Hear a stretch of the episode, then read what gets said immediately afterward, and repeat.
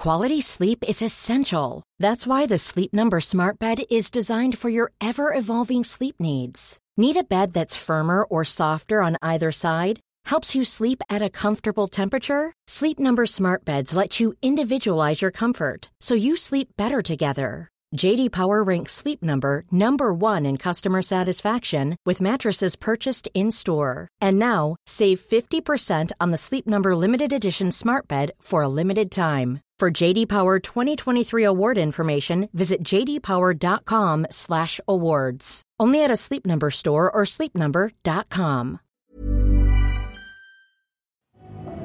We only know the world outside our sanctuary is death. If you boil the pact down to one rule, it's do not say you want to go outside. aka my rule during COVID. Uh, hello, everyone, and welcome to This Week in Streaming, a part of the Decoding TV Podcast Network and the Decoding TV Podcast feed. I am David Chen, and joining me today for today's episode, she is my partner in podcasting as well as partner in life, Joy O'Napping. We'll call her Joy. Joy, thanks for joining me today. Hello, I'm happy to be here with you. Today on This Week in Streaming, we're going to be discussing Silo, episodes 1 through 5 on Apple TV Plus. We will not spoil anything from future week's episodes of Silo that includes anything from the next time on preview or the book. You can find more episodes of this podcast at podcast.decodingtv.com. Email us at decodingtv at gmail.com.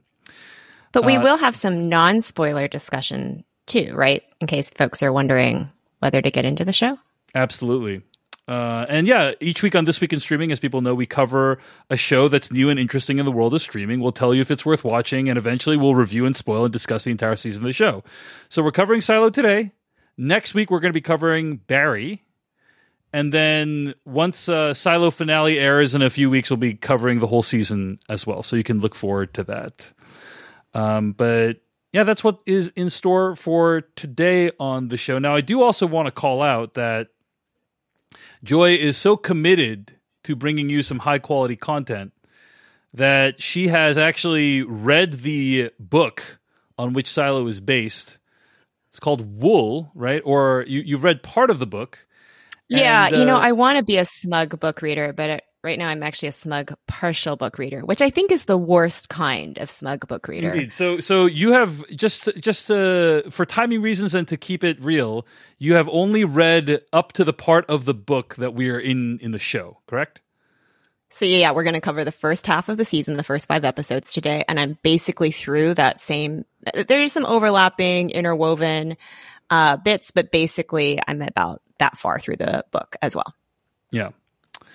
Uh, so anyway, uh, you will hear her compare the show to the book, but it will not contain spoilers for future plot developments of the show. Um, And I so- won't spoil the book in case you decide to pick that up separately. Indeed, indeed. Uh, I, of course, am sticking with my non-reading ways. I haven't read any part of the book, so uh, let's get into the show. And we're, what we're going to do is we're going to start with overall thoughts and whether or not people should watch the show. Then we're going to move into a recap and then specific topics. We'll close off with our favorite quotes from the episode. So let's get into it, Joy. Should people watch Silo? And any overall non-spoiler thoughts on the show? Well, if your jam is hard sci fi, like wondering what might happen if we ran out of water or all had to live underground or were sent to Mars and had to live on our own, uh, and or you want to relive the airless experience of being trapped inside in the pandemic, I think that this show might be for you. I actually quite enjoy it. What about you? I would say it's pretty decent television. Like very solid, very respectable, some interesting hard sci-fi elements. Um yeah, I, I think it's like a, a, a decent mystery box show. Now here, here's the thing. I, I think it is safe to say it's a mystery box show, which is to say that a lot of the pleasures of the show uh, are derived from trying to figure out what exactly is going on with the show and the history of the characters and the history of this place that they're in. Um, I think it has limited pleasures beyond that, in my opinion, uh, and we'll talk about that. So those are those are just some overall thoughts on the show. Joy, I I actually think you're underselling how much you like the show. Uh, because every I time we- really enjoy the experience of watching this show. And that's a little different than saying, I think this show is flawless or I think this is the best show ever made. But I really just enjoy being in the silo. I don't know what that says about me. I am actually less compelled by the sort of puzzle box elements. And I don't really, ca- I mean, if all we did every episode was spend time on a different level and we got to see what the medical ward was like and then we got to see what the hydroponic tomatoes look like. I would actually be perfectly happy. That is how much i enjoy the world building. Um and you know maybe that's not for everyone. I, I actually also slightly dispute whether this is a puzzle box show um but we can get there a little later but yeah i Hmm. but it, I it sounds like Joy Joy likes the silo vibes. You like the silo vibes, is that right? I like it's sort of like what if steampunk were with everything made in 1980. You know, um, I really like that circular economy. Sounds awful. uh, well, you're you're looking at 10 episodes of it that cost hundreds of millions of dollars, presumably for Apple to Mhm. make. Um, and of course, the acting is great, and it just all feels very steady and very competent. Do I always understand what's going on? No. Do I need to? I feel fine. Like I feel perfectly confident that it'll work out. That's how I feel about it. I, I think competent is a great word to describe it. It is very workmanlike. It's not like, oh my god, you know, I am not rushing out and telling people they got to watch Silo. Um, but nor nor do I think it's a bad show. You know, I'm like, uh, hey, every episode, uh, I enjoy. We uh, it it answers some questions, introduces new ones, and one thing that's extremely refreshing about the show. Well, actually, you know. what? not going to get into that until a few sentences from now when we talk about what is actually going on with the plot. Um, but But I think it's fair to say you like it, and I am warmer on it than you are. yes, Like I like it a lot. I would say I I medium like it. You know, low to medium like it, and Joy is uh, likes it a lot. So Can I throw Um, one thing out there? yeah, Unlike other shows of this type, I think you can actually watch just one episode and decide if it's for you and feel perfectly satisfied after watching that one episode. The source material is a set of short stories and novellas, and that first episode more or less covers about the first short story. And so you can actually feel like you watched a movie. It's about 60 minutes long, so it's on the longer side for an episode, and then walk away. And that is so nice that you can sample something without feeling like you have to invest 10 hours of your life into determining whether it was all worth it. Yeah, I mean, I agree with Joy that watching one episode will give you a good sense of the show. I disagree in the sense that yes, it's a, it's a nice, relatively self-contained episode, but it introduces so many questions that I can't imagine most people will be satisfied after watching the first episode. So, like, uh, kind of medium disagree with you on that on that point, but uh, certainly watching one episode is not a bad like. Yes, I, I think you will get a really good sense of the show from the first episode. So definitely check Yeah. that out. And Okay. whether it's for you. Indeed. Indeed. All right. So we are now going to spoil episodes one through five of Silo. All right. Here we go. Uh, let's get into the recap. There are a few intertwining stories that unfold in the first five episodes of Silo. First is the story of Holston, the sheriff played by David Oyelowo, and his uh, and Allison, his wife, played by Rashida Jones. They live in the Silo, an underground world where human life is sustained after an unknown apocalypse has made life above ground impossible. Through her work in IT, Allison meets a hacker named George and learns that all may not be as it seems, both outside the silo and inside. Allison eventually decides she must find out what lies beyond the silo, even at the risk of her own life. She breaks the cardinal rule of the silo and asks to go outside, where she seems to meet a grim fate. Two years later, George the hacker is found dead. Maybe suicide, but one of his colleagues insists that it's murder. Holston investigates, descending into the lower levels of the silo where George worked, along with his deputy Marnes, played by Will Patton. The colleague turns out to be Juliet, played by Rebecca Ferguson, an engineer in charge of running the generator that powers the entire silo. As we start to follow Juliet's story, we learn more of what George has uncovered, some of which she shares with Holston, and some of which she keeps to herself.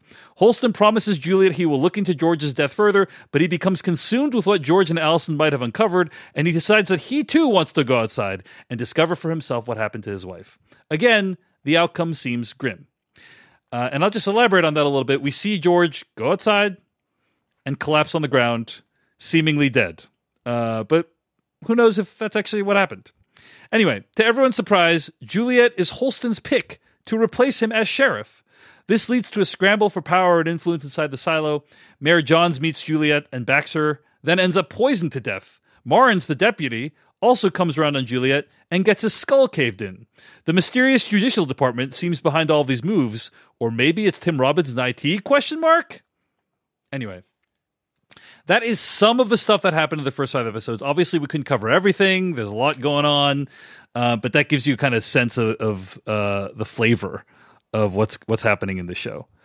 Um, so now that we've mentioned some of the the bigger plot elements, you know, let's let's talk about like other overall thoughts before moving on into specific, specific topics. The thing I was going to say in the pre uh, spoiler section is one thing I really like about the show is it's it's not afraid to kill off characters. Um, David Oyelowo and Rashida Jones are a huge part of the marketing of the show. And boom, literally within like two episodes, they're both dead. Now, they may in fact still be alive, um, but they're out of the show as far as we know. Like episodes, I think three, four, and five don't contain them at all. Um, so it's very possible they're dead. And even if they're not functionally in the plot, they're dead because they're no, no They're longer part of the the main. Sto- yeah, they're no longer Yeah. part of the main story. Uh, and I, I have to admire a show that you know, uh, Game of Thrones with uh, Sean Bean being like one of the canonical examples of like advertising a show with big stars and then just killing them off uh, in the first season. I do think though that there is a lot of death in this show. I think on average of one person has died per episode. Um, Like one person whose name you know. Yeah. yeah, one sure. person is a named character who's like uh, pretty important to the plot, and uh, I I kind of like am a fan that they're like move they're moving. In to me, that implies that they're moving the story along rather briskly, and I actually think that's a strength of the show. Is um, it's rare that I get the feeling that oh, it's dragging out this mystery for like eight episodes. You know, there's some that are like that, but most of the time, it asks a question, it answers it. Somebody murdered so and so, and then a couple episodes later, you know who murdered the person. You know, like uh, it introduces new mysteries, but overall, it's almost uh, yeah. like descending level by level down a spiral staircase into the bowels of the workings of this story. Indeed. So anyway, that, that's one thing I actually am a big fan of in the show. Joy, as you reflect back on the five episodes, is there anything kind of uh, that you want to bring up about the pacing or the overall arc of the show? I mean, it's brisk, like you said. It was so hard for me to write that plot summary because so much plot occurs just in five episodes. Of course, at the same time, they're having to build out this world you haven't seen before. And so, and allowing you visually to like linger in different parts of it because it kind of just looks interesting. Um, and they do time jumps back and forth. So, in order to orient you to all of that, the episodes are long. You know, they're 60 minutes each, it feels like, for the first three or four episodes. I think they earn that runtime. It never felt like it dragged to me. Um, and what it feels like is really that the first episode and a half is a prequel, like it's the inciting set of events for everything that comes afterward. Um, and you get a sense that it's almost like we talked about a self-contained story about Holston and his wife Allison, but I, for me, I mean, maybe it's just because David Oyelowo is great, and so is Rashida Jones. It really still has a lot of emotional punch for me um, in that first episode and a half arc that they've got, and I understand why it's such a cataclysmic. Um, I, I don't know that it's going to be cataclysmic, but it feels like a very threatening, you know, chain of events that's about to occur. Uh, I think the David Oyelowo and Rashida Jones plot has been the strongest by far, you know, and you really get to know them, the two of them. You're spending time with them. They're trying to have a child, but it doesn't work out. They're obviously both extremely talented actors. Um, and then I feel like the show is kind of has largely shifted its focus to the Juliet Nichols character. She's kind of the new protagonist that I think we're we're following throughout the rest of the show. Hard to say because people just keep dying left and right. People So dying all- left for and all right, you so know? Juliet's going to get thrown off a balcony for a second time, you know, in the next episode, and then we'll have a different protagonist entirely. It'll be that guy we keep seeing in the cafeteria. That's just a real power move, though, to have like big stars in your show, and then boom, you're killing them off, or they're they're gone. Um, but it does mean also, you know, the the flip side of that, the downside is that uh, sometimes other plot lines may compare unfavorably to the ones that have them in it. So uh, the other thing is that I, I think that there are a couple of big set pieces in the show uh, that I think are actually pretty solid. Like I want to say episode two or three. The, episode three, I think, is the one with the generator. Is that the one, right? Um, I think so. Yeah. Where basically.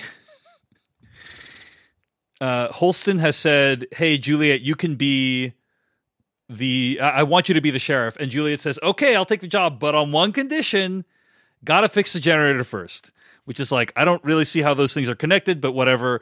Uh, and, and, then there's this massive set piece where they try to fix a generator, and it's actually like pretty well done. This is like this would feel at home in a mid to high budget action film, and yeah, I thought they did a solid job of explaining the stakes. It's kind of like a heist, basically, where they need to like shut down this generator and replace a piece of it, um, and it's pretty well done. And so even just as like a kind of action sci-fi piece of work, genre uh, piece of genre fiction.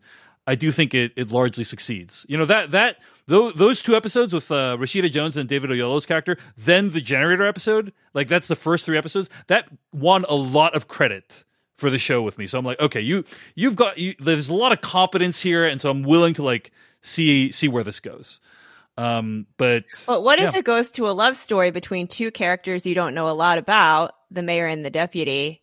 and also to Common throwing a guy off of the balcony out of nowhere. Yeah, I mean, there's there are some weaknesses of the show. Like there's a romance between uh the uh what's his name Marnes, who was played by Will Will Patton, and Mayor Johns, uh, who's played by Geraldine James. Like they they have a kind of mini romance. Like I've always loved you for many many years. Um, but we really don't get enough time with those characters for that relationship to mean very much. Unfortunately, I feel like all we needed was just a little sprinkle that it was coming, but it does feel like it's really out of nowhere. Yeah, and th- those two characters have great chemistry, so it's like that goes a long way. But um, I-, I do think this kind of goes to my central complaint of the show, which is that aside from the mystery elements, uh, I, I don't know that they like like the the show brings up a lot of really interesting thematic questions. You know, um, how do you keep a population that's trapped in one location under control? Um, you know, what are the things that you need to provide for them? What are the things you take away from them to make sure that they are subjugated? Basically, um, how do you psychologically control them? Basically, uh, those are interesting questions. But beyond the kind of plot driven aspects, some of the character stuff is a little weaker. The Mayor Johns and, and um, Marnes love story question mark being one of them, right? And there's other questionable connections as well in the show. But yeah, you know, Joey, what do you think of that? Like, you seem to just like the show based on vibes, isn't that right? I feel like it's a little insulting to call it just vibes. Like the art direction of this show is really, really, I think, incredible. Um, I am a smug partial book reader, um, so it doesn't look like what the book describes exactly, but the amount of effort that goes into imagining what the recycling looks like and what the different levels contain and how much um, the concrete just looks worn. It looks like you know, I feel like many universities have like a library or a science building that was built in the 60s out of concrete. And then, like, what if that thing was never cleaned? Like, that's what the inside of the silo looks like. Um, and I appreciate the extremely elaborate set dressing. And it's down to details like pretty much everyone wears the same three or four colors. And I assume that's because those are the colors that they can produce as dye in this world. Um, or um, there are many ways in which they have niceties, but there are also ways in which they have um, scarcity. Yeah. And so, like the fact that the universe, eh, to me, it, it feels pretty. Setting aside whether I think it's believable that you would have cows in an underground silo with all their methane emissions and their need to digest so much grass. Um, setting that aside, I do feel like it's a very lived in and believable world. You know what I just realized? And, and that's to me not vibes, that's world building. Fair, fair. You know what I just realized, Joy? You know, Joy is, is someone who likes everything in the house to have a place. And I just realized maybe that's one of the things that you like about silos because, like, ostensibly, there's a purpose for most, not everything, but like most objects in the in It the is silo. extremely orderly. yeah, And I also, it's not wasteful because it can't afford to be. Um, and another thing maybe you don't know about me is that um, I volunteered in a number of libraries to just file books. Like the idea of like these endless cavernous spaces where everything has a spot, like that, that vibe is very, Mhm. very, very appealing to me. Um, I volunteered at university libraries and public libraries alike. Um, and so, yes, I think it probably does speak to some of my particular jam. yeah, yeah. That makes sense. Well, uh, before we move on, I want to mention that this episode of Decoding TV and This Week in Streaming is brought to you by the McDonald's app. You know what? I bet I bet that the people in the silo would love to be able to order McDonald's and get it, you know, uh, get that food really, really fast. But that's what you, living in the pre silo era, can do right here today. Uh, if you want McDonald's for lunch, but you don't want to deal with a lunch rush, just download the McDonald's app, order ahead, pick my location, select curbside or counter, and you can pick up your food when you get there. They prep it while you're on the way. Order in the app and select curbside or counter. That's it. Again, choose not my location, your whatever location you're at. You know, um, and uh, if you've got somewhere to be, you don't want to wait in line. Order ahead the McDonald's app. Again, pick your location, select curbside or counter. McDonald's will get it ready while you're on the way, so it's hot and fresh, and you can pick up your food faster at the curbside or counter when you get there. Now, if in the case of this show, people uh, in the show often going somewhere. Everyone has a purpose. Everyone has a job they got to do. Uh, and I bet you that uh, if you're if you're rushing from uh, if you're rushing down 45 flights of stairs, having a McDonald's meal right ready for you when you are there to pick it up would be uh, pretty advantageous. I think. Don't you think, I think you could send a porter. You know, there are a lot of porters that you see going up and down the stairs. I do think it would not be fast, fresh, and ready for you to eat. So, you know, in that way, the McDonald's real world is probably better than the silo world. I completely agree. So order in the McDonald's app to save time. You can order ahead. Prep while you're on the way excludes drive-through at participating McDonald's. Copyright 2023 McDonald's. Thanks to McDonald's for sponsoring Decoding TV. We really appreciate it. All right. Let's get to some specific topics. We've already talked about a little bit about the structure of the show. Um, but yeah, this is a fairly non-linear structure. We're bouncing back in time. Uh, we're losing key characters in every episode. Like it's kind of unpredictable when and where we're going to be in any given episode. Uh, and so, Joe, how's that working for you? Well, I'm curious for you how clear you are on what is still a mystery versus what is resolved. So, for instance, I think the big question of the first episode is what happened to Allison, Yeah. Who is Holston's wife, the one who works in IT and meets up with the hacker. Well, well, the show presents what, in my opinion, is an irresistible mystery, and that that mystery is what is outside the silo. But it's also like a connected mystery to that is when people say they're going to go outside, right? The construct is if you're going to go outside the silo, um, basically the rule of the pact is once you express that you're going to go outside, your punishment is like that's a negative thing to do. Your punishment is you then must be able to go outside, right? That's Yeah. that's the construct. Um, now there are sensors, like a camera, basically that looks out into the world, and if you go outside, they basically say to you, "Hey, we're sending you out to your death, but by the way, we'd really love it if you could just on your way out like it's kind of the uh, when you're in uh, a airport a- airplane bathroom they're like hey can you do me a favor and wipe off the counter for the next uh fl- you know uh flyer along in the plane with you? And as jerry seinfeld put it like what are what am i in the fraternity of airline flyers? Like why am i doing this kind thing for this other random person? Well same same concept. The idea is if you're in the silo and you leave the silo uh, you will clean the sensor uh, well, that- you will be given all the material to clean Yes. the sensor. But will you choose to do it with your Well, 30 saying- seconds or 60 seconds of remaining life? they ask you to. They they're, they're like, hey, we, Yeah. we we hope that you will clean. Like they they read these words to you, and as you leave, they're like, we hope you'll clean the sensor. Hey, can you please clean the sensor? That would be great. Um, and Because the sensor goes years without being cleaned, and there's some post-apocalyptic dust storm, you know, that is clouding the sensor, and it's the only way they can tell what's going on outside. Yeah, it's like a camera that looks out into the world where you see Yeah. like you know dead things and a wasteland and all that stuff. So it's a And- huge solid you're doing for the ten thousand. huge. So- people. oh my gosh, huge solid. And then Rashida Jones asks an extremely obvious question, which is, why do people clean the sensor at all? Like, if at the point that you are being exiled out of the society and you're wanting to leave, you'd think people emerging out the front would just GTFO. They'd be like, "F the sensor, I'm out of here." Why does everyone clean the sensor?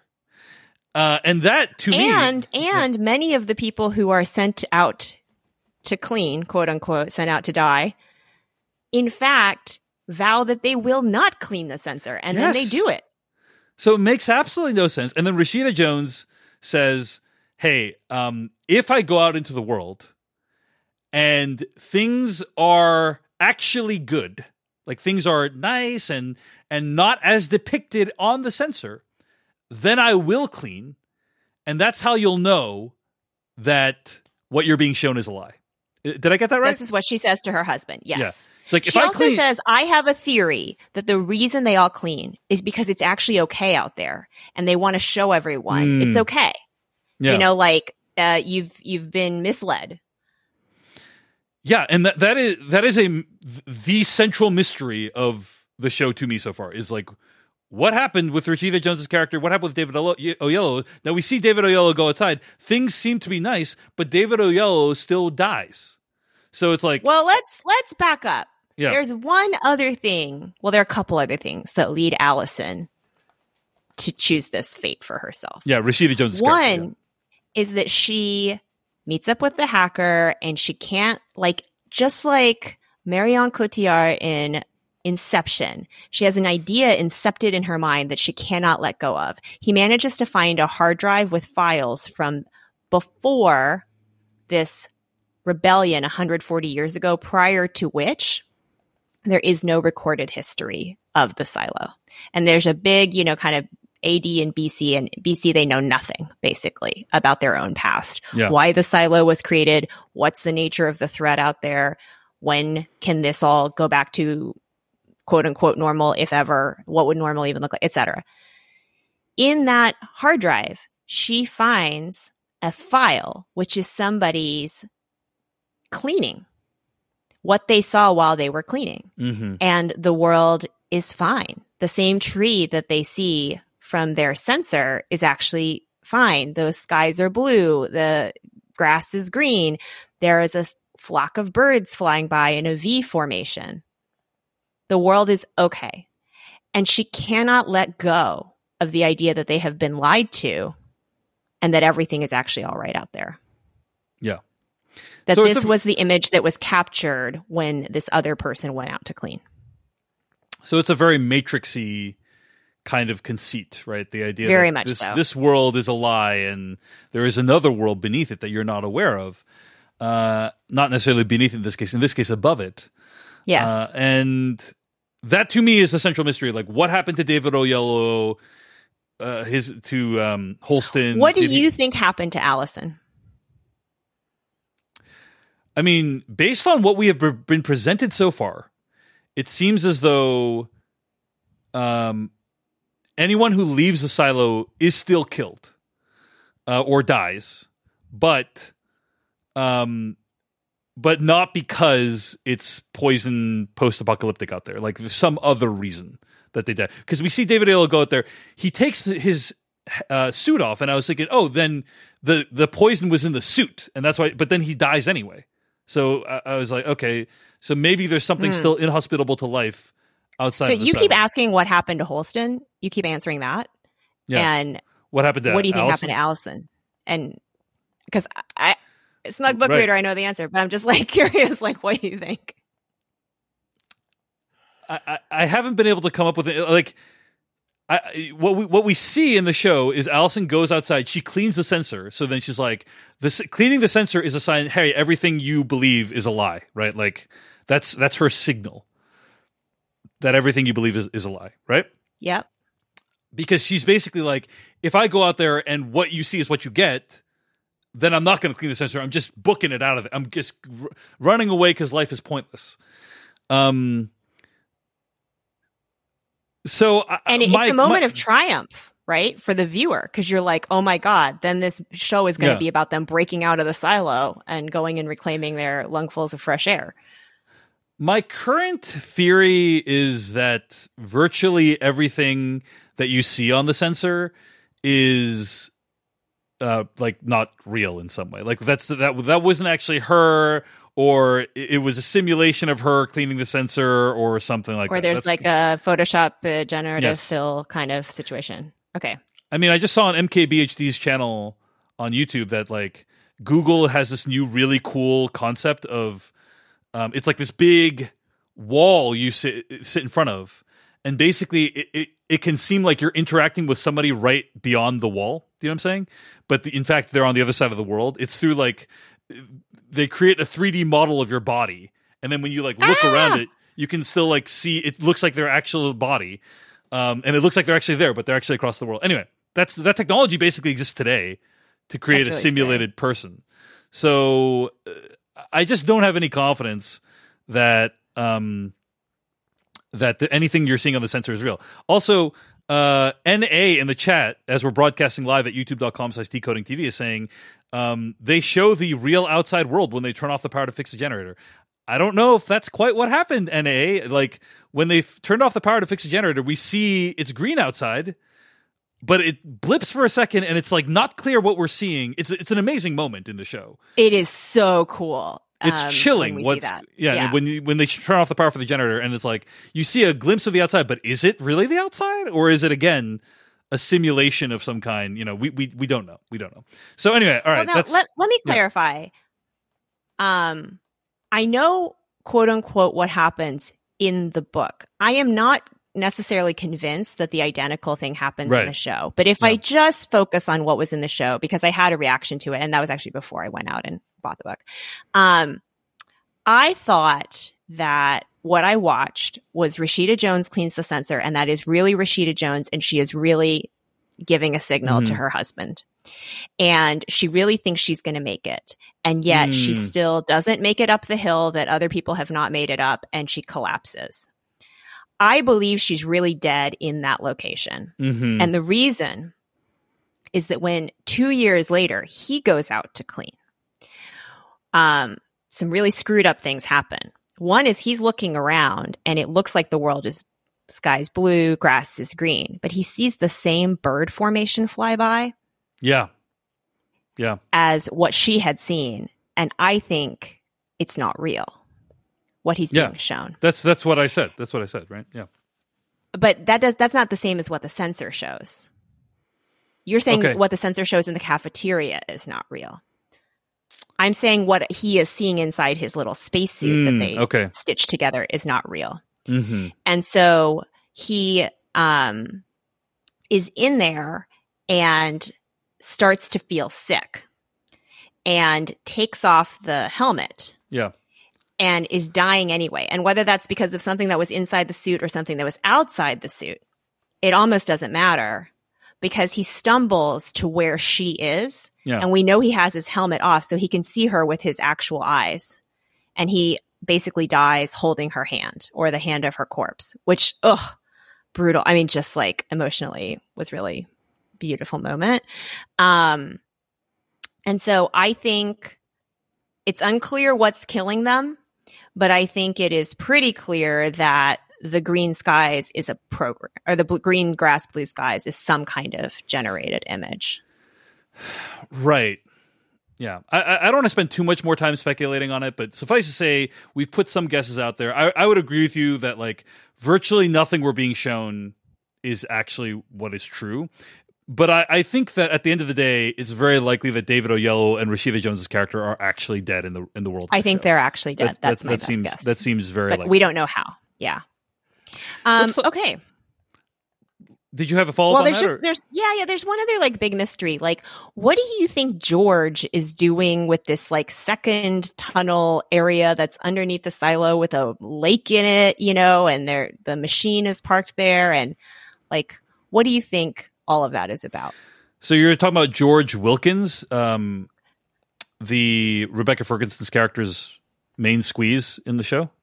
Is that Yes, and the hacker who talked to Allison and found the hard drive. Yeah. Um, I have absolutely no idea. I'm not even going to speculate on that one. Okay, but I would say that that's another that's another um, mystery.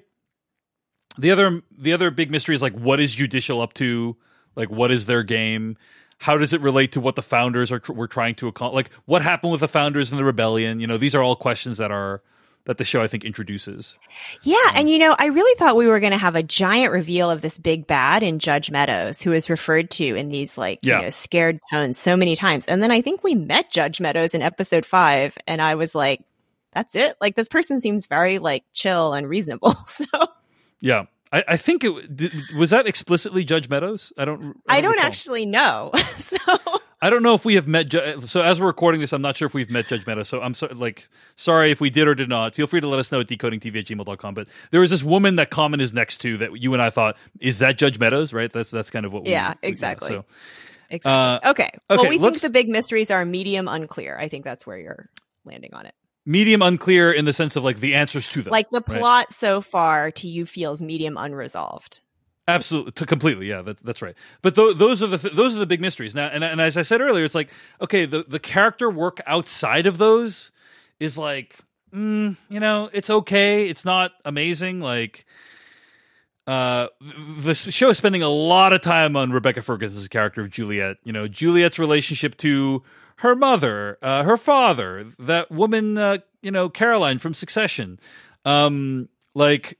uh, Shiv's mom, aka I think in this, she's her last name is Walker. Yeah. yeah you know in in the workshop like it's spending a lot of time and it's like you know those it's fine like there's nothing in those that i'm oh you have to you know there's nothing about it that's like you gotta you gotta watch the show for the juliet walker connection you know like it's like it's it's not bad. It's just like it's it's completely fine. Most of the show is about like unraveling this mystery and to that degree i think the show is moving at a really fast clip. Um na in the chat also says rebecca ferguson is so great and i agree you know she's obviously a very compelling screen presence. So d- definitely don't mind watching her in anything but um yeah th- that that's that's the m- main reason i'm watching the show right now is like what's going on with the mysteries. Joy, other than the vibes, like are there any and, and the world building, which we'll talk about momentarily, is there anything about these relationships that really sticks out to you or that you feel like is, makes the show worth recommending?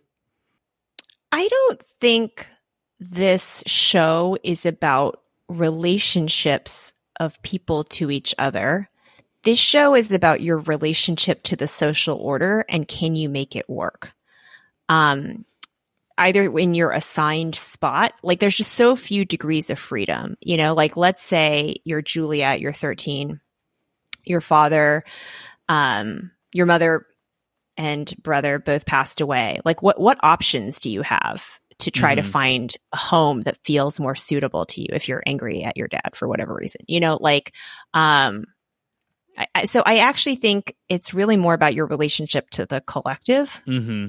The work of continuing to exist feels just so such a big question at all times. Suicide is a crime against the silo, you know? So Yeah. I I feel like it's uh I- I'm I'm extremely interested in that question. And maybe I'm like a little bit detached in the way that I look at it, but I'm I'm not as invested in two people's relationship to each other as like like Rashida Jones finding out that she cannot conceive because her birth control implant was never taken out that's about her relationship to the system of control there, right? Yeah. And her desire to have a child. Like, so I, I just feel, um, it, it, it rises above the, ele- the level of like symbolism for me. Like I do feel for the individual characters, but not in a like relationships to each other way. Yeah, and, and a huge part of that relationship between the person and the collective does rely on the world building, right? And let's talk a little bit about the world building because there's so Yeah, many a- aspects about the world building that uh, there are many aspects that are great, and there are many that are I'll just say, if not bad, then at the very least unresolved. Okay. What? Okay. All right. Let's get into it. You you and I had a a big like debate about if they're in the silo, like why wouldn't they have some kind of pulley system to hoist Yes. stuff up and down? Why wouldn't they have some kind of elevator so that you didn't walk down like 30 flights of stairs if you want to visit your friend, right? They do have a system of porters, which are basically the, the silo version of couriers that take stuff up and down. And it's like, that doesn't make any sense that it would be th- that way. And then in episode, I think five, it's made clear by, I want to say Walker's character, that, Yes. hey, the, the fathers um, made a rule that you can't have any kind of mechanization for moving up and down the silo. and it's like, oh, okay. Uh, well, uh, maybe they're going to have a good explanation for that, you know? Um, but, but, uh, here that's the that's the fundamental problem joy with any complaints i have about how unrealistic anything is is because at some point later on in the show they might say well the found the founding fathers said that that was what was or the founders i think they're called. The founders said it had to be that way right? So i'll just say i take it as an example. Um the silo is incredibly spacious right? Like you would think that given the limited number of space a a limited amount of you know footage between the surface and the water that's below the digger on the bottom floor that they would try to retain as much space as possible. But first of all there's tons of open air everywhere um f- like people's uh living quarters have like huge tall ceilings for being underground when you'd expect height to be at a premium uh, so there's just all these little things that are like that's not how that would work in real life. But then it's like, okay, well maybe the founders made it that way. You know? So How it's do you know, David? Exact- Have you designed an underground silo that people live in for at a minimum 140 years and probably way more? Mm-hmm. You I need have- tall ceilings to not lose your mind. hmm yeah, no, this is true. Clearly, I don't know anything about architecture. Um, but yeah, it just feels like, would you really have cows that you raise? No, the cows really drive me crazy. cow, cow like and it's like we all know cows are like like meat is like an extremely inefficient form of feeding people right? Just in general. Because you need because sun hits the ground it grows plants cows then eat the plants then humans eat the cows. That's like a very inefficient form of energy transfer. Uh much much more efficient to just eat plants. But nope in the silo people can have cakes and eat cows and whatever and and that's useful because uh, in many ways, like the silo is like a class story because the people in the up top and the mids and the down lows, like they they all live different lives and they perceive each other differently. But it's kind of about as realistic as Snowpiercer. Do you know what I mean? Where like Woof. no, I mean Snowpiercer is like an amazing movie, but if you think about it for more than like eight minutes, it's like why does that doesn't make any sense? Like you would never be able to train that way, you know? Like it doesn't make any sense. Um, it's great as a metaphor, but then you need to th- then Silo as a show needs to work for ten hours. That said, Joy, I think you're much more forgiving on the world building than me. So tell me about what your thoughts are. Because I think there are, okay, I, I think the cows are, and in, everyone knows how inefficient cows are. The beef is just like the most water intensive, you know, Right. way to try to get food into humans. Um, but, but, um, I do believe they would have some animals. And I do believe, like, if you can set aside the belief that space is at a premium vertically, Mm-hmm. then I actually think a lot of the rest of it can work. Um, and you know what we have just witnessed at the end of episode five is this ceremony where um, Mayor Jahns and Marnes are buried, and they're buried in an orchard basically because their bodies will compost and become literally like the fruit that other people eat. There's like a finite amount of Yeah, and and I was nitrogen, so with it. phosphorus, and potassium, which is like the three elements we need to like Yeah. you know continue to produce crops. I have spoken at length on this very podcast about how when I die, I would like to be composted. I don't want to be in a casket or anything like that. I would like to like become part of the earth and, you know, and, and so on. And so I love that idea. is very beautiful. That is then completely undercut by everyone taking a bite out of an apple and throwing it into the ground because it's like, dude, if this Why is is it to- undercut? because it's like apples would be at a huge premium. Like, I think what you're saying, I'm saying is things are not at a premium. There's an unlimited amount of steam energy, so you just gotta buy that. Yeah, Okay, which yeah. just I don't. In America, because they all have American accents. You know, Yeah. another thing is, I truly believe this is not the only silo. There's no Yes. way you would build this once. So, um, Why, why it's do you why why do you feel that way? Yeah, it's too It's too sophisticated of a design. It has like a custom built machine. It feels like this is probably where the machine went to park after building out different other silos. Hmm. Okay. Uh, you do bring up a good point, though, which is that this is clearly in America. Why do we know that? Because they have tons of British actors doing American doing accents. American accents. And there's no very, reason- very uneven results. Oh yeah, it's painful. It's painful because it's like these are all the greatest actors, like some of the great actors of our time, Absolutely. and they're do you know Iain Glen, you know, is is in the show and he's, he's doing an American Sir accent. And, yeah, right. And it's like, why? So fine, like they had to do American accents because something about them being in America is important to the story. I don't think we know exactly what yet, but um. Yeah. Okay. Fine. You know, uh, let, let, us talk about some of the things that are cool about the silo, though, right? Like, Okay, but Um, but let me ask you this. yeah, You keep using the word vibe, which I I find a little bit, you know, pedantic slash pejorative. Yes, um, for how I enjoy the show. But like, how do you like on a scale of one to ten? How happy would you be to live in the silo? Uh, well, the question is, how happy am I living on planet Earth? And then, like, how how would the silo compare to that? How about that, right? Um, Oh, okay. So like you're saying like our current post-apocalyptic. Yeah, I'm saying if I'm- like, if- if I'm a six in the silo, that silo sounds- a one. yeah, if I'm if I'm saying I'm a um, I'm a six in the silo, you might say, oh, that's pretty bad. But I'm like, what if I'm just a seven in the real world? You know what I'm saying? Okay, okay, Um, yeah, yeah. All right, fine, fine. Go ahead, calibrate for us. Well, what? So here's the question: is like, what are the compromises you make when you live in the silo? Right? No sunlight, No sunlight. That's a big. That's a big give up. That's a big give up. rigid social order, no iPhones, Ri- ri- yeah, no iPhones. Um, no social uh, media, population pulleys, heavily population heavily controlled, so you can't heavily like controlled. re- Yeah. reproduction heavily controlled because again, like it, it makes no the reason you totally would, makes sense. the- no no no no. Of course, it makes sense to control the population, but you would do that if resources are extremely li- resources and space are extremely limited. So then you need to be extremely deliberate about how you use that space, which, in my opinion, does not involve taking a bite out of an apple and throwing it into a grave, even as just like a ceremonial thing. It's like you need those apples. Like, it, you. Just- what do you think? David? David, Apples hold it all in grow on head at the same trees underground. Okay. Apples are cheap, and people can only have so many babies. Both things are true in this world, and there are no pulleys. How much? How happy are you to live in the silo? Uh, so I'm trying to think of the advantages of living here. Let's talk about what's great about living in the silo. Okay, we talked Low about some of the downsides. What'd you say, Joy? Low crime. R- relatively low crime, although um, Until very recently, very low murder rate. Seems to be going through the roof. But we d- we don't know that. Maybe it's been equally covered up in the past as well. Um, I here's what's- it's pretty strongly implied that it has not, because they very rarely have sent people out to clean. here's what's uh, here's another advantage. Uh, seemingly high social mobility. Someone from the down lows can become sheriff with seemingly no training whatsoever.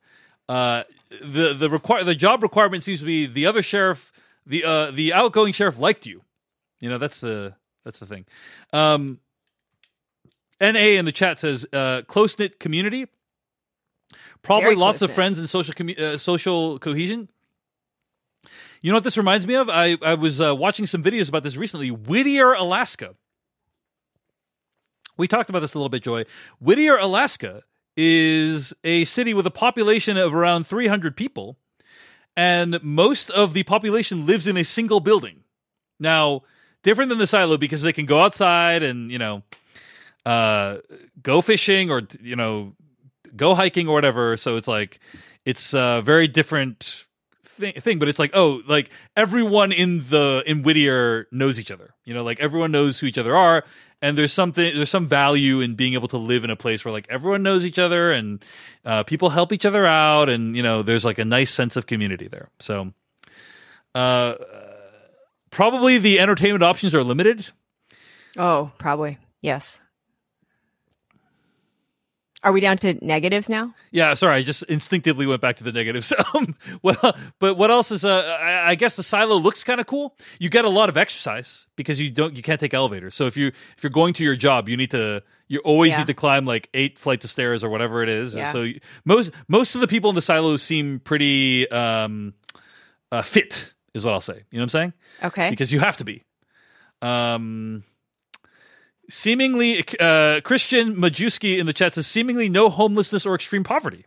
Another another example, Yeah. of uh, advantage in the silo. Uh, yeah, so there's some benefits. It's not like a complete complete terribleness. Uh, I would say on a, on a scale everything. There's socialized education, socialized healthcare. Mm. But the thing is, like, there's probably like three doctors, and if you don't like, you know, any of them, then you're out of luck. So it's like that's hmm. that's also done. If you don't like a sheriff, you're like, guess what? You can't just pack up and move town to a new sheriff where there's a new sheriff. You know, so you have to deal with people as they are, which would probably be the Okay. biggest downside for me. Is So- this coming toward a number? Yeah, I would just say whatever my joy at living on planet Earth would be, subtract out of 10, subtract 3 to 4 points, you know? Okay. Okay. yeah. So pretty decent. Yeah, it's not doesn't seem hellish or or anything other than the uh, government that seeks to control information and keep its population subdued. Oh, where have I heard that before? Anyway, Um, got it. I, I I think the show version of the silo is that people are living pretty decent lives. yeah. I think They right. have sheet cake when it's somebody's birthday. They have playtime for the children. The children aren't forced into labor. There's an apprentice program where you can find your future passion. You know, like it feels like there's a lot of the better parts of society, you know, the socialized healthcare and, you know, uh, yes. Uh, considering that it's in a post apocalyptic hellscape, right? Mm-hmm. Yeah. Um, I think for me, uh, the one thing I want to just sprinkle in from the book is that it's very obvious from the first page of the book. The silo is not, it, it may be functioning happily, but the physical silo is breaking down. Like the Mhm. stairs in the silo in the book are made of metal, and that metal is starting to curve in the middle of the stair because it just wasn't meant for people to climb it year after year after year, so many thousands of people. And so there's this sense of kind of suffocating that you're you're waiting for the whole thing to fall apart. And you're just hoping that you make it or that your children make it as long as you do, long enough to outlast whatever the horribleness is outside. Does that make sense? Yeah, I don't think we get that sense of dread in the show. Um we I don't think so either. It's a much more horror kind of feel in the in in the book yeah in, In the, the show they they do nod to that with the generator breaking down you know and there is there are some ominous elements to the show like there's something running things there's someone at judicial that has you know uh bad plans for some of the people and you do get a sense that like uh, every now and then someone innocent is caught up in the dragnet and like things go badly for them Yeah, but all the But- problems of the silo in the show are the problems we have in the real world, right? Mhm. Like uh, uh, politics and, um, you know, turf fights and control over other people. Control over other people's reproduction is like a real thing we have as a fight in America. Um, but I think there's also a sense in Silo the book that they are all on this life raft and just trying to cling on as long as possible. hmm And that that is a different um, right in the show it's like world.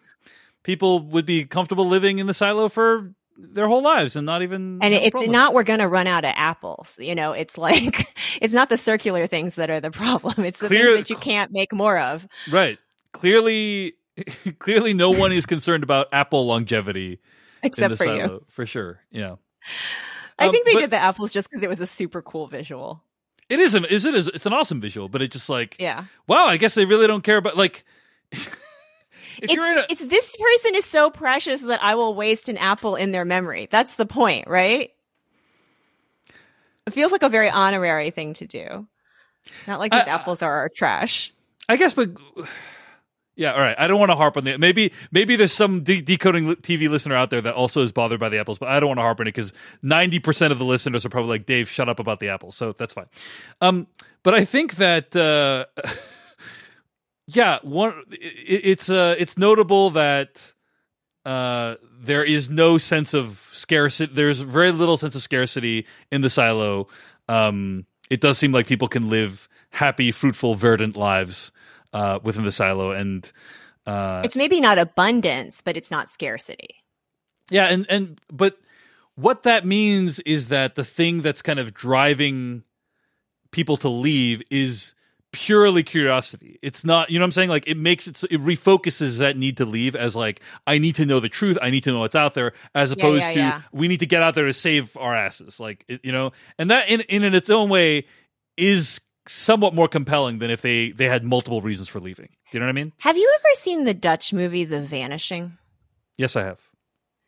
That movie came to mind for me several Mm, times while yeah. watching, especially the David Oyelowo and uh, you must experience what she experienced. You must experience what Yeah. experienced. But it's basically, I do not want to give away anything about The Vanishing. And then there Yeah. was sort of like a not great American remake with Kiefer Sutherland, I think. Um, but I, I've thought about that movie constantly because I am an extremely curious person. I probably would go clean just to figure out what was out there, even though I Yeah. knew it would absolutely. kill me. There's, there's no Um, question in my mind that you would do that. Yeah. Thank you. Thank you. It's good to know It oneself. w- wasn't a compliment. wasn't a compliment. It was just a statement of Well, fact. so in my head, I was like, here's what I'll do. I'm wait till I'm like about 78 and then I'm like not having a good day. And I'll be like, you know what? I'm going out to clean. I just got to know. um, and I'll uh, rub twice if uh, things are bad. And I'll rub once if, uh, yeah, I don't know what I would do as a signal. NA in the chat says, I didn't think the silo was quite as decent as you guys think. You're still trapped underground. LOL, how much do you guys hate the real world that this is a toss up? I'm not saying I'm not saying I hate the real world that much. I'm just saying there are some real trade offs, you know? And I, I will say, like living in the United States, it, we are not a collective society. Like we're not a yes. Like a collective society in, in the sense that um, it's a very individualistic society whereas like the silo is clearly like everyone needs to care for each other or else you're dead um, and there i I, I can understand why that is appealing to some people uh, so much so that your continued existence is a requirement, right? Like that the, again, Mhm. the, the committing suicide is a crime against the silo. There are a lot of Um, questions about what what the founders were like. What was, what was the rebellion? Oh, and here's the thing. Here's the thing that really threw me for a loop is it is extremely unclear what people in, in the silo have been taught from the old world. Um, so they seem to understand medical science. They seem to understand doc like medicine and being doctors and stuff, but they don't know what stars are.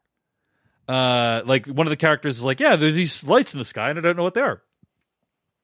And it just made me ponder like I guess you could teach chemistry without teaching stars. That's possible.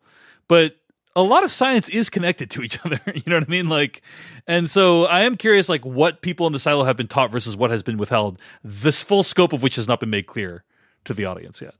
Absolutely. yeah. Yeah. All right. Uh, so I think this actually leads to like my big overarching question, which is what do you think?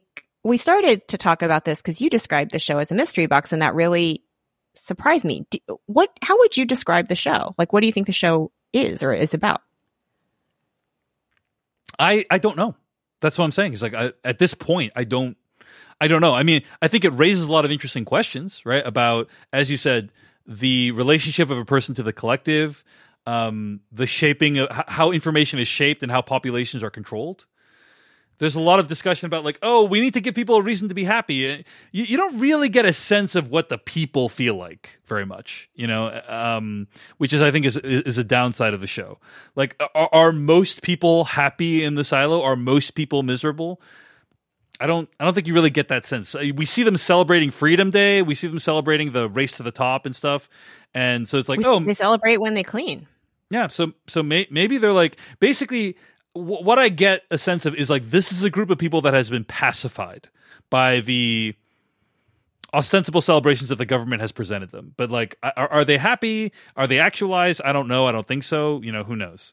Um, what is the show about? I, I- don't. Yeah, I don't know. I You don't know. know, I I think halfway through the first season, and I intentionally stopped my reading to kind of be at the same place. I think the show is trying to be a thriller, like a post-apocalyptic thriller that if it's not a puzzle box where it's like, oh, there were clues all along and you could have pieced it together. Um, to me, that's like a mystery pu- puzzle box show where you Mhm. could have put it together. Um, when someone is just solving a crime and you're like a step behind them, to me that's a little or at the same More- pace. more of a they- to me, thriller, that's more of a thriller. Yeah. Um, and I think it's that because you have to have some reason to keep following what were initially a somewhat semi disconnected set of stories with different protagonists, um, in the way that it was written. But where I hope it's going is a darker place. Um, because what I think would really happen in any maybe this says something dark about me, but I really think it would become Shirley Jackson's The Lottery if we had this dynamic in real life. I don't think people are very easy to pacify. And I hope that they get into what is uh, the cost of the pacification. Do you understand what yeah. I'm saying? I, I agree. I mean, I, in many ways, it already is like sending people out to quote unquote clean, and then they die as a spectator sport. That's very similar to the lottery already. So, but I agree. There are many darker elements of the story that are as yet unexplored.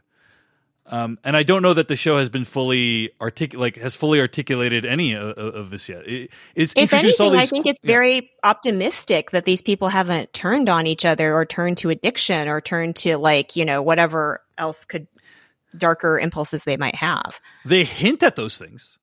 They hint at like, oh, we can't shut down the electricity. What about marauding bands of thieves that are going to go around and killing everyone? It's like none of that ever happens, you know? Uh, yeah. Maybe they hint like- at it too lightly. Yeah. yeah. So I, I, would love for it to take that direction.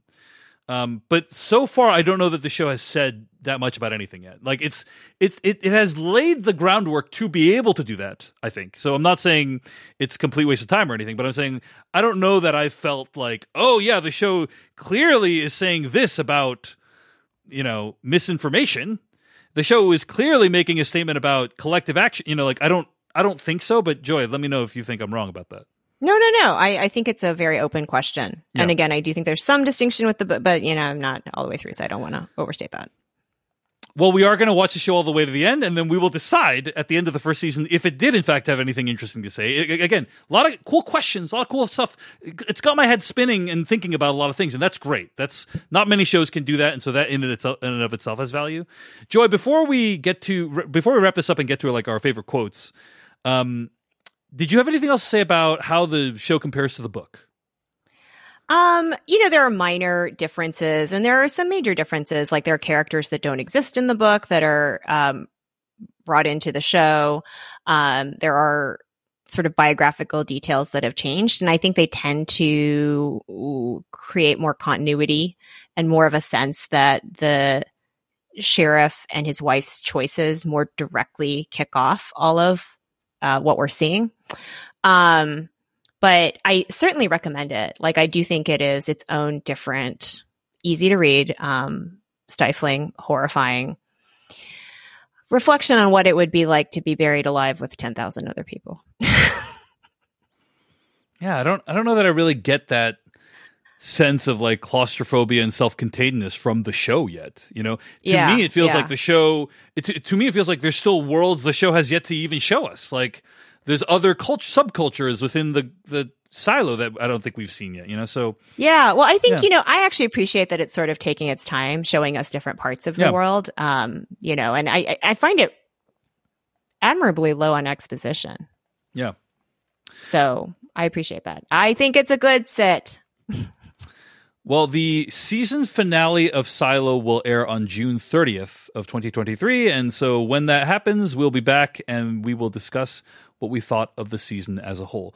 You can find more episodes of this podcast at podcast.decodingtv.com. Email us at decodingtv at gmail.com. And if you're enjoying This Week in Streaming, you can support Decoding TV by becoming a paid member at decodingtv.com. Get early access to episodes and ad-free episodes over there at decodingtv.com. Uh, next week, we're going to be covering Barry, so be sure to stay tuned for that. It should be pretty interesting to talk about uh, a show that has changed tones quite a quite a many times uh, over the. So next of- week you'll be covering Barry and looking back on the whole season. Is that right? Is it season finale? yeah, season and the whole finale? series, yeah, se- se- series Wow. finale, yeah, Succession and Barry. Is this like a death in your family feeling? yeah. Mhm. Two things you've like really looked forward to I know, over the years. I know, it's going to be a huge bummer, but Keep it tuned into Decoding TV. We'll be talking about all of it. All right, Joy, let's talk about favorite quotes from the episode. We'd like to wrap up talk about favorite quotes. Any any quotes that stick out to you? Do, do you have one? I do.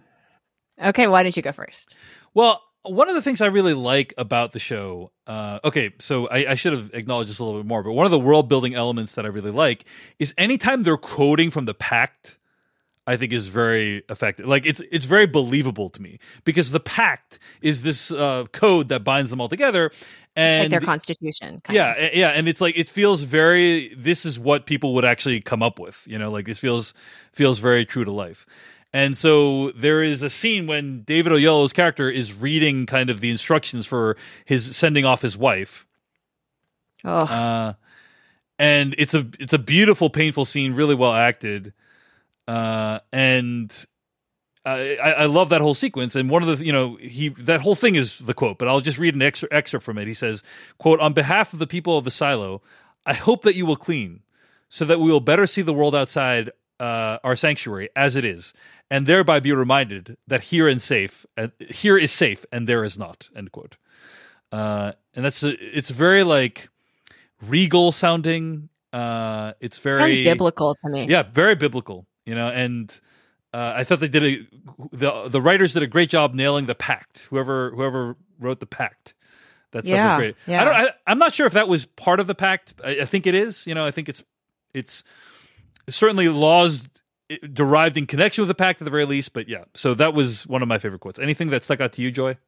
Well, I struggled to come up with a quote because while that was a lovely passage of writing, to be honest, this isn't like a succession style show where they're like zingers, you know, driving the screenwriting. Um, so, you know, I, I do have a quote and I could use it, or I could use a, a quote from the marketing of the I'm book. going to leave it up to you, Joy. like. I'm going to leave it up to you. I, I'm going to quote the marketing from the book because after I read this little uh, encapsulation, I um, it really feels to me like the thesis statement of the entire both the book and the show, which is if the lies don't kill you, the truth will. Ominous, ominous.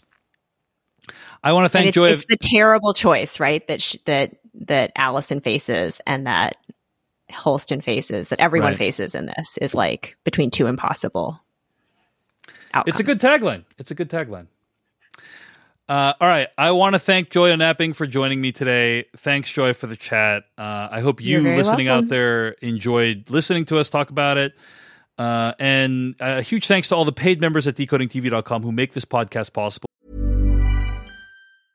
Hey, it's Paige DeSorbo from Giggly Squad. High quality fashion without the price tag. Say hello to Quince. I'm snagging high-end essentials like cozy cashmere sweaters, sleek leather jackets, fine jewelry, and so much more. With Quince being 50 to 80% less than similar brands. And they partner with factories that prioritize safe, ethical, and responsible manufacturing. I love that. Luxury quality within reach. Go to quince.com slash style to get free shipping and 365 day returns on your next order. Quince.com slash style. If you're enjoying the show, you want to see it continue, become a paid member and support this podcast. Keep it going long into the future. All right. Next week, it's Barry. Until then, goodbye. Bye.